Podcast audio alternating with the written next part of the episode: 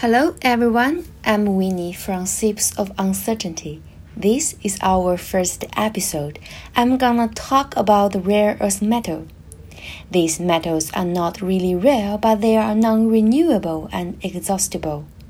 Prices and demand for rare earth materials have risen dramatically over the past decades.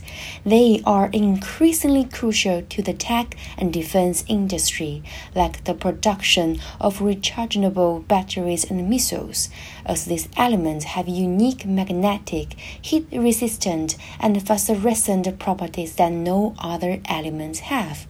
Therefore, the investors and the stake holders who are interested in and the companies from these sectors would be more susceptible to and should keep an eye on the potential risks in the market of rare earth element. While the demand is high, the number of suppliers are limited worldwide. China has been the world leading producer since the early 1990s until today. The controversy over the dominant position of China is always prevailing in the international arena. The United States requested consultation with China regarding its administrative restriction on the export of various forms of rare earths to WTO in 2012. The panel ruled that China's export duties were inconsistent with its accession protocol. In 2015, Chinese government presented the evidence that it has fully implemented recommendations and rulings from the dispute settlement body, but the central government continues to strengthen its control to monitor the outflow of the metal. It is reasonable to assume that the Chinese central government could use the rare earth as the leverage in the China US trade friction if this torturous negotiation escalates. A report from the General Administration of Customs of China, released on 10 July, showed the reports of rare earths in May decreased by 60% related to last month.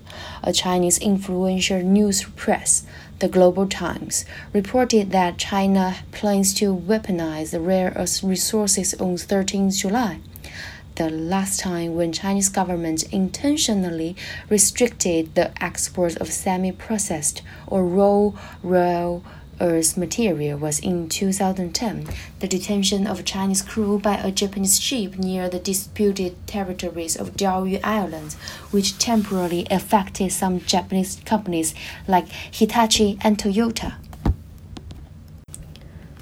After the meet between President Trump and President Xi at the G20 summit in Osaka, this tug of war seems to sink into truth. How do we approach the uncertainty over the rare earth market?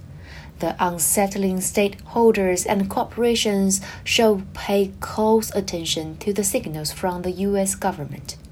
President Trump's tariff on rare earth metal from China cornered the Mountain Pass Company, the U.S. based rare earth mining corporation, in the first place. In light of the rare shock in Japan, the advantage in rare earth market might be deployed as the defensive policy to deliver diplomatic message when Chinese national interests are threatened.